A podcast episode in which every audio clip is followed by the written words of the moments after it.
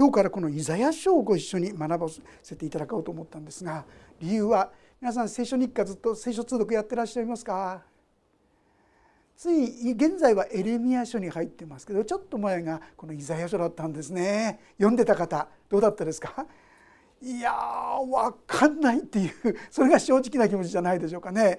何が何だか分かんない。予言書っていう書物なのでねとても分かりにくい。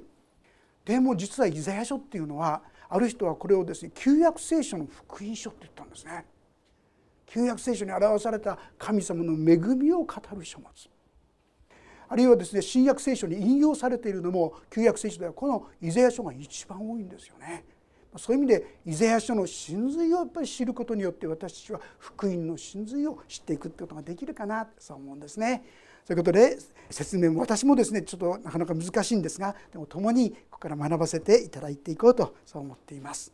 はい、それでは一節からもう一度読ませていただきます。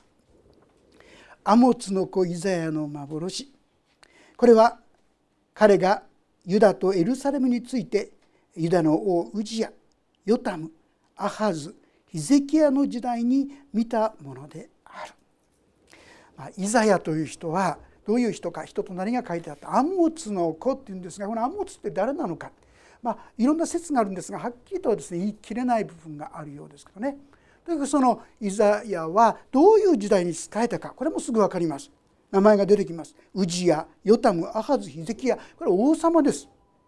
イスラエルのユダヤの王様ですからもう年代もですねはっきり分かってるんですね、えー、ちゃんと言いますとですねえっと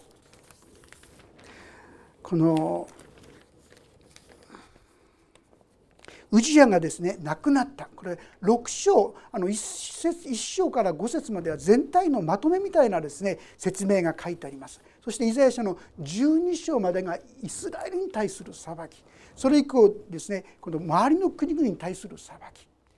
しかしながら40章以降はそこから救われる救いの道がですねこう記されているというそういう内容になっているんですがこの始まりはですね739年宇治屋王氏家王様という王様が亡くなった時から予言活動が始まったんですね。神様の言葉をいただくようになってそれを人々に伝えるようになってくださいました。そしていつまでかって言いますとね687年ヒゼキヤ王という王様が亡くなるまでなんですね。でこの間いろんなことがありました。実はイスラエルにとってこの時は非常な厳しい時代だったんです。いろんなところから攻め込まれる時代。特にですね北このアッシリアという国が非常に強くなってきてそしてこのまずは北イスラエル。北のイスラエルをですね滅ぼそうとする力がやってきます。もうね721年紀元前ですよ紀元前721年にはこのイスラエルがついに滅ぼされてしまうんですね。でその勢いはですねもっともっと強くなってきてついにはこのユダの国ユダの国このも危うくなってきたんですよ。それまではですねこのユダの王様あっちに頼りこっちに頼りっていろんなとこに頼ろうとしたんですがついにもうどこにも頼ることがなくって彼はどうしたか神の前に出て真剣に必死に神様に祈ったんですね。これ701年のことでありますがその時になんとですね18万5,000という大軍であります大軍が押し寄せてきたこのアッシリアがですねなんと1日にしてその18万5,000が全部滅ぼされてしまった驚くべきイスラエルにとこのユダヤ人にとって大切なのは神に頼ることだということをですねこのことは歴史を通してはっきりと神様が語ってくださったことなんですね。イザヤ書全体もそうです。神様に信頼して頼って歩みなさいあるいは聖書全体もこの神に信頼して歩む信仰ということがこの聖書全体を通して私に語りかけてくださっているということができると思います。まあ、そういう中でその最初のところがここなわけですね。そのような歴史的な厳しい状況の中でまず神様が何て言ったか。2節。天を開け。地も耳を傾けよ」主が語られるからだ。これは私が大きくし育てた。しかし彼らは私に逆らった。牛はその飼い主をロバは持ち主の飼い場桶を知っている。それなのにイスラエルは知らない。私の民は悟らない。皆さん聖書全体を通してもですね実は全世界の人々にまず語る語るので11章までですね。まあ10章までって言ってもいいかもしれません。その後はずっとイスラエルのことについてアブラハムの子孫についてずっと聖書は記述してるんですよ。特別にイスラエルの民に対して神様は技を成していったわけです。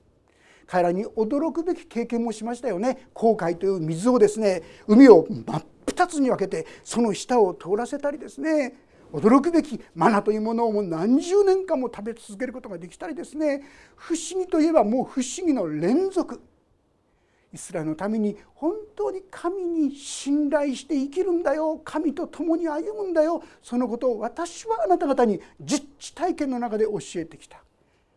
なのに彼らがどうしたかって言いますとその神様を離れて自分勝手な道に歩んでいった。神様からの悔いとともにまたそのことをですね悲しむ言葉であります。子らは私が大きくし育てた。しかし彼らは私に逆らった。神様に感謝するんじゃなくてどうせ神様に従ったっていいことない、まあ、いろんな思いになって神様から離れていってしまった。牛はその飼い場飼い主をロバはその飼い主の飼い場桶を知っている。それなのにイスラエルは知らない。私の民は悟らない、まあ、はっきり言いまして牛やロバよりもダメだってですね。最低だってこんな厳しい口調ですよ。まあ、実際あのこういうことがあったそうですよ。ある泥棒がですね泥棒の発見するために実はその泥棒が可愛がってた牛がいたんですよね。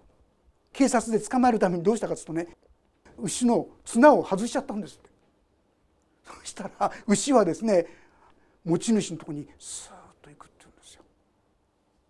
牛ですら自分の飼い主を知っているのにイスラエルよあなた方はこの神を捨ててそして自分勝手な道に向かっていったという非常に厳しい言葉なんですね。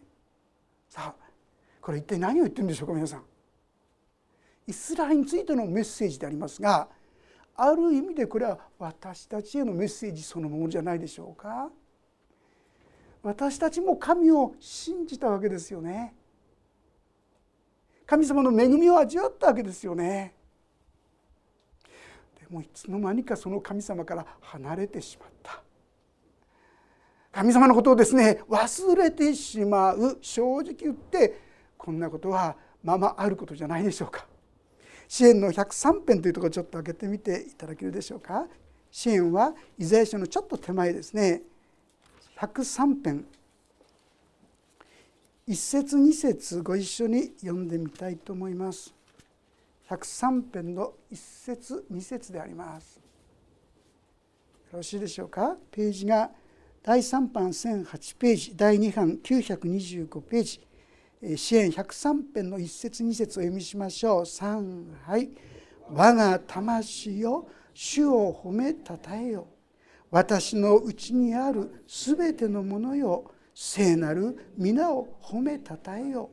我が魂よ主を褒めたたえよ。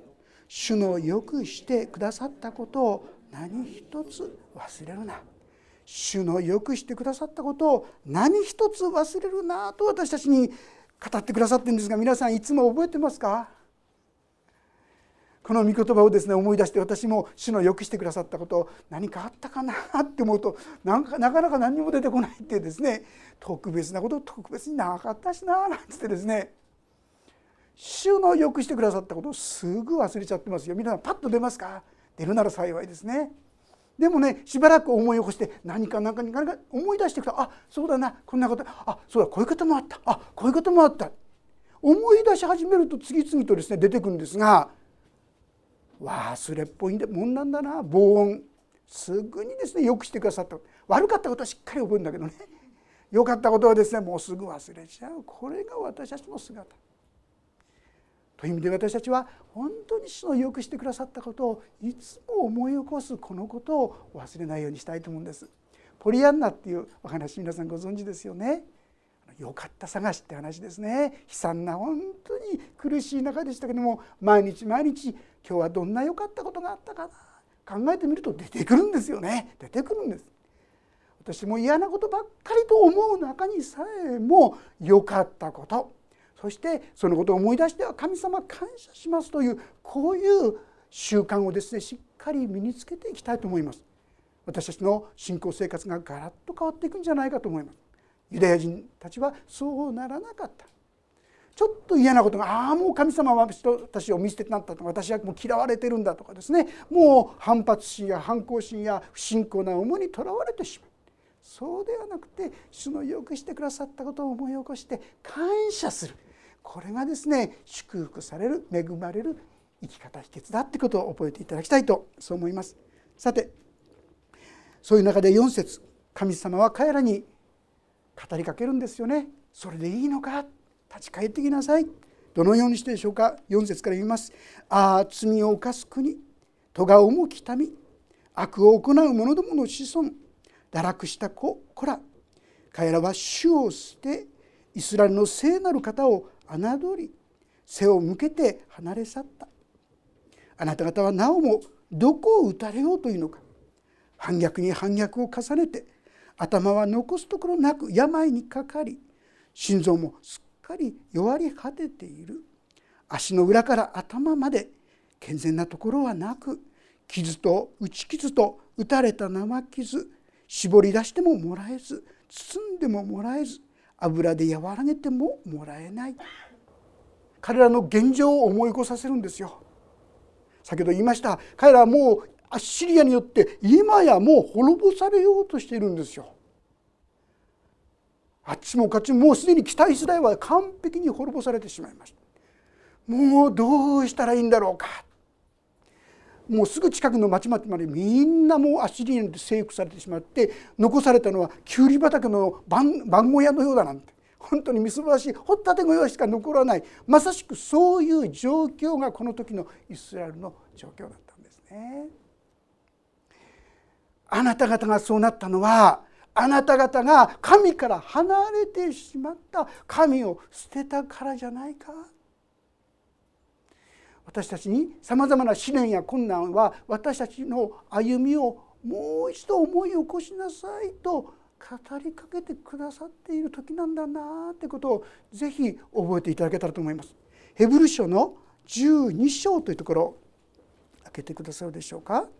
ヘブル書の12章5節6節をご一緒に読んでみたいと思います。第3版で440ページ。第2版で434ページ。434ページか440ページ。434ページか440ページ。ヘブル書12章の56特に括弧の中をご一緒に読んでみたいと思います。よろしいでしょうか？読みしましょう。3はい。我が子よ。主の懲らしめを軽んじてはならない。主に責められて弱り果ててはならない。主はその愛する者を懲らしめ受け入れるすべての子に鞭を加えられるからである。我が子よ主の懲らしめを軽んじてはならない。主はその愛する者を懲らしめもしですね私たちにどうもなんうまくいかないなんでこんなことばっかりいろんなことがあったらですね皆さん是非ちょっと立ち止まって「神様これはあなたが何かを語っておられるんですか?」何か教えようとされているんですか？って問いかけてみることをお勧めします。神様はさまざまな出来事を通して私たちに語りかけてくださっている。あなたは今ずれてるよその道は危険な道だよ危ないんだから戻りなさいという神様の手神様の声がそのようにして語りかけることがよくあること。まあ、全てがそればっかりじゃないんですけども何か教えようとされてるんですか？そんなことをですね是非祈って見られることをですねお勧めしたいと思います。ある方がこんなこと言ってましたね。なんか神様がですね自分から遠くなってしまってなんだか自分がですねもう神様がよく分からなくなってしまったんだ。その時に「神様何でですか?」ってそうやって問いかけてった時に「あなたは精霊を悲しませている」ってそういうふうに、まあ、御言葉がですね教えられてきたっていうんですね。ちょっとあのエペソ書ってとこ開けてみましょう。エペソ書の4章の30節というところ。エペソ書の4章の30節30から32までですねちょっとご一緒に読んでみましょうか。ページ378ページ第3巻3版第2版で3456ページ3456ページか378ページエペソの4章の30から32です。よろしいでしょうか？それではご一緒にそこを読んでみましょう。3はい。神の精霊を悲しませてはいけません。あなた方は贖いの日のために精霊によって勝因を押されているのです。無慈悲憤り怒り叫びそしりなどを一切の悪意とともに皆捨て去りなさい。お互いに親切にし心の優しい人となり神がキリストにおいてあなた方を許してくださったように互いに許し合いなさい。その方が御言葉にこう思い出していく時にああ自分は確かにもう文句とかつぶやきとか不平とかそういうことばっかりだなああそうだったな。で神様ごめんなさいって祈っていく時に今度ですね嫌なことに出会った時にその時に今までだったらなんでこんなこととかこういろいろですねもうイライラして怒ってしまうのにその時にふと心の中にですね許しなさい。愛しなさいっていう思いその言葉がですねずっとこう思い巡らしこの回ってたっていうんですね。そして前のような悪い気持ちにならなかったっていうんですね。神様はさまざまな出来事私が起こる出来事それは私たちに語りかけている。神様がわからない愛がわからないそれはもしかしたらあなたが神様から遠く離れてしまった結果ではないか。もしそうだとしたら思い起こしてもし気が付くことがあったらああそうでしたと告白することを心がけましょう。ヨハネの第一の手紙一章九節。もうご存知ですよね。もし私たちが自分の罪を言い表すなら神は真実で正しい方ですからその罪を許し全ての悪から私たちを清めてくださいます。そうです。私は本当に憤ってしまったんです。ああ私は恨んでしまったんです。裁いてしまったんです。自分のした精霊様を悲しませたことを告白しましょう。認めましょう。こういうことですよね。これだけで聖書は何つってますか？全ての罪からあなた方を清めますもし皆さんが本気になって一つの罪をね神様の前にもう全部って言ったら大変ですよね本気になってある罪本当にそうでした許してくださいってもし祈ったなら全ての罪から清める本当に心があったかく神様に包まれる経験をねきっとなさると思いますね。本当に難しいことじゃないそうですと認めればいいわけですよね。皆さんもどうも何かですね苦しい辛いそういうことがあったら「神様何かありますか?」何か悔い改めるべきことがあるんですか？ってちょっとですね祈ってみてくださったらなと思います。きっと何か新しい道がですねそこに開かれていくんではないかな。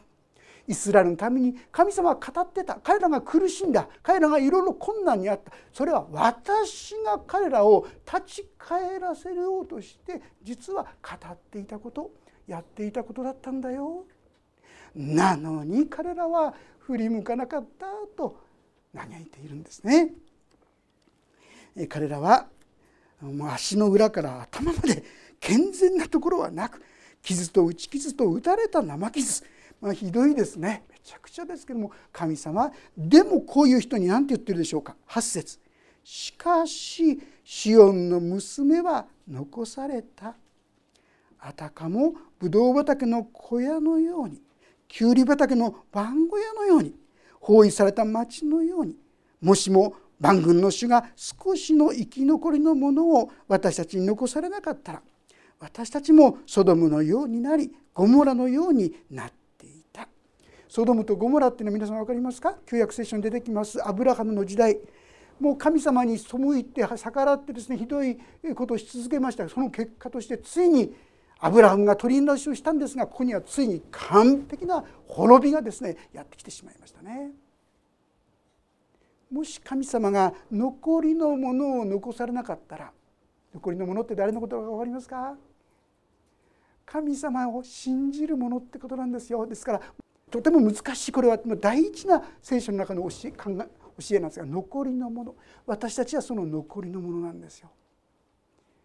今私たちが本当に神様の憐れみによって残されなかったらもうコッパみじんになってたでしょう。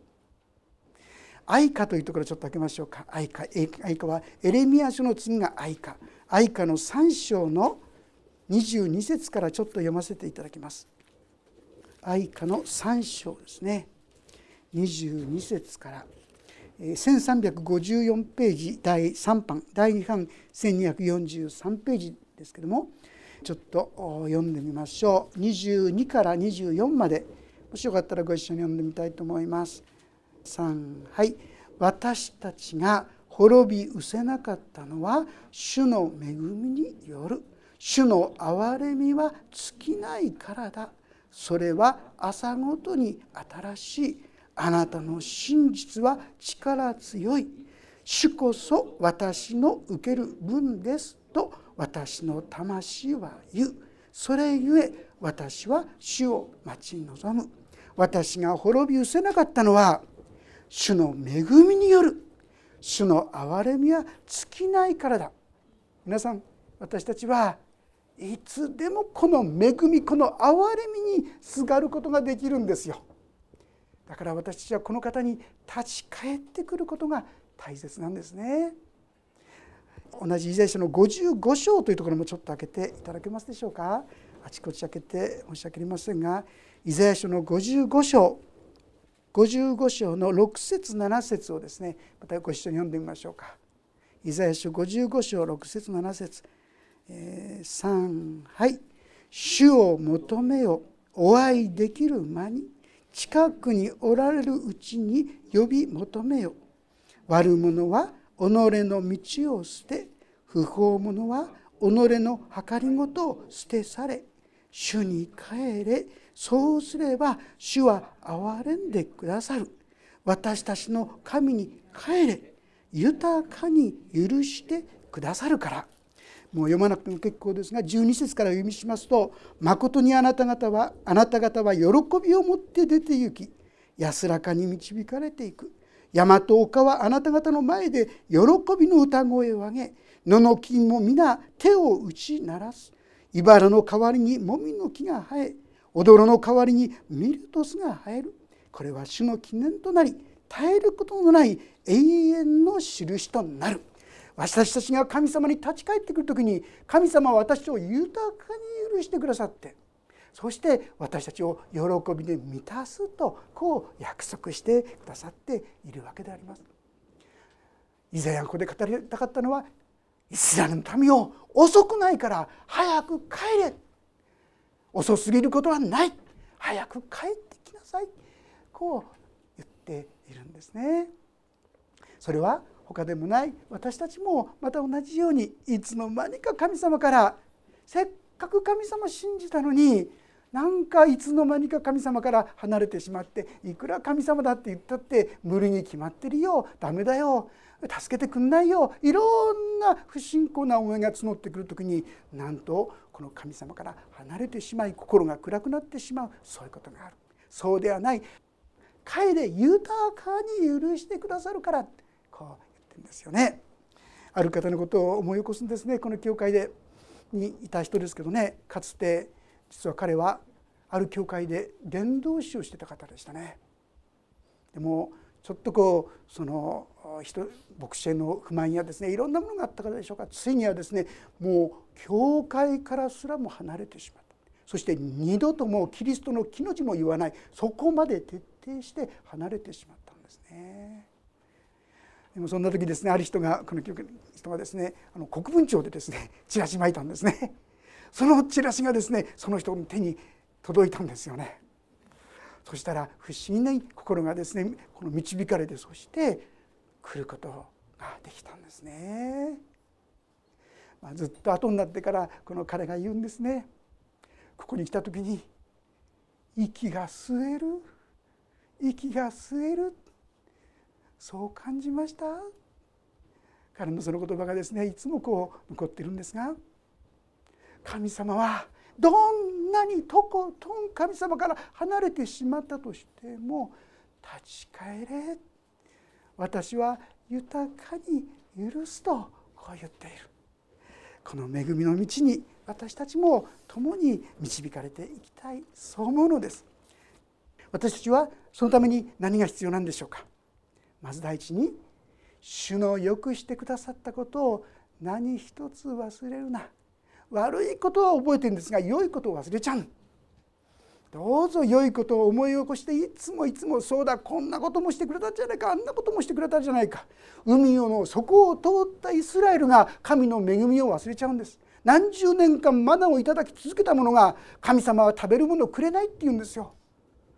一切の恩をすぐ忘れちゃうんですね。神様がしてくださった良きことを思い起こして感謝を捧げるように共にしていきましょう。そして自分がですねいろんな困難や試練に出会った時に神様何か理由がありますか？何か教えてるんですか？問うてくださったらと思いますね。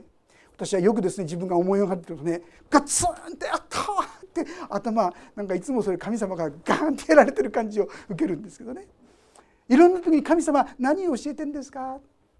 聞いてみるといいと思いますね。先ほど言いました。ああ精霊を悲しませていたんだな。そのことに気づかされた時に今までだったらもうすぐにですね怒ってしまって怒ってしまうことが消えてっているんです皆さん。精霊本当に神様の御言葉に帰ってくる時に神様の命が生き生きとし始めるんですね。神様は喜びを歌いながらこう帰ろうってこう言ってくださってるわけですよ。そんな道を与えようとしてくださってるのに、知らない。どうせ神様なんか私のことをもう顧みてくんないんだから。不信仰やいろんな気持ちでそれを拒否してしまう。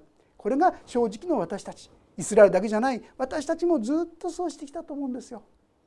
でもそうでした。私にはそんな思いが反抗心が苛立ちがありました。正直に言っていいんですよね。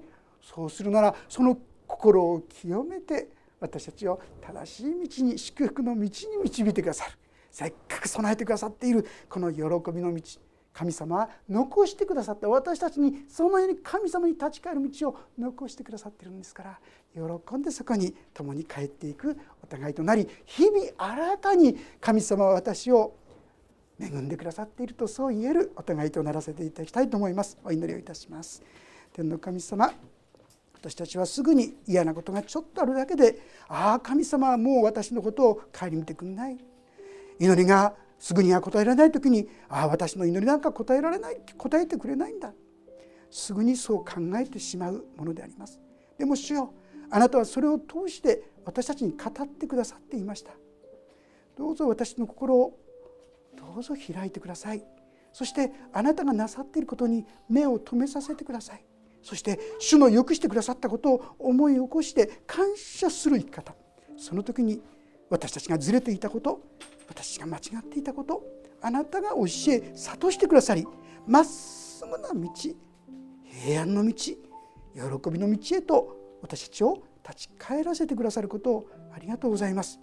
あなたは私たちをその憐れみ神の恵みまた憐れみは尽きなかったその中に私たちを日々導いてくださっているのですからこの恵みをもっともっと受け取って味わい知っていく今週の歩み今月の歩みとならせてくださるようにお願いします。御手に委ねます。主イエス様の皆によって祈ります。アーメン。